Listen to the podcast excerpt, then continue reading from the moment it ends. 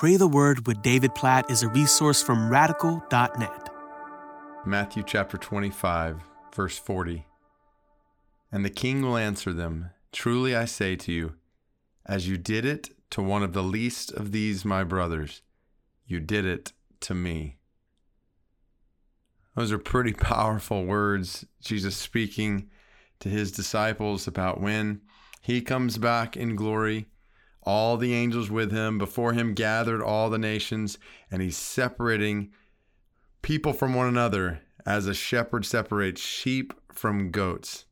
And the king says to those on his right, his sheep, "Come, you who are blessed by my Father, inherit the kingdom prepared for you from the foundation of the world, because I was hungry and you gave me food. I was thirsty, you gave me drink. I was a stranger, you welcomed me. I was naked and you clothed me. I was sick and you visited me. I was in prison, you came to me." And the sheep are saying, the righteous answering, when did this happen? When did we feed you? See you thirsty and give you drink, and see you a stranger, welcome you. See you naked and clothe you. When do we see you sick or in prison and visit you? And Jesus says, "As you did it to one of the least of these, my brothers, you did it to me." There's so much in this passage. Like, one, Jesus' identification with his people, that when you serve brothers and sisters in Christ, you are serving Christ himself. And what a powerful picture of Jesus' identification with his church and what Jesus calls us to do as his church, to love, care for, provide for, lay down our lives for one another.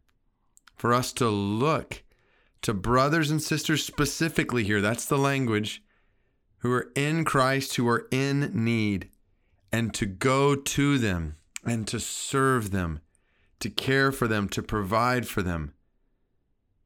So I would just encourage each of us to ask, even as I'm compelled to ask in my own heart, reading this passage, as we pray according to it, God, what does this need to look like in our lives right now?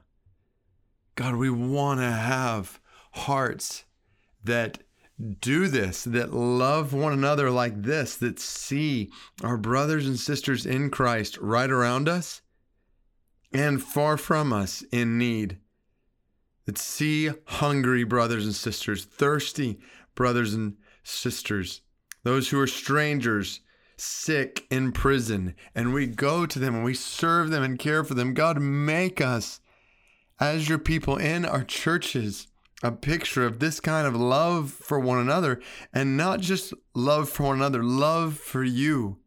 Jesus, we want to love you. We want to serve you. And you are making crystal clear in this passage that when we do this, love, serve, care for, lay down our lives for our brothers and sisters in Christ, we are doing this for you. So God, help us practically to put this into action. Make us righteous like this, we pray. God, we want to hear these things said about us by you, Jesus, on that day. So help us, we pray. Even as we praise you for your identification with us, for your love for us as your church, for ultimately the way you have seen us in need, and you have come to meet our deepest need, and you have promised to provide all of our needs according to your riches. We praise you, Jesus, and we pray that you would help us to be a reflection of you to one another. In your name we pray. Amen.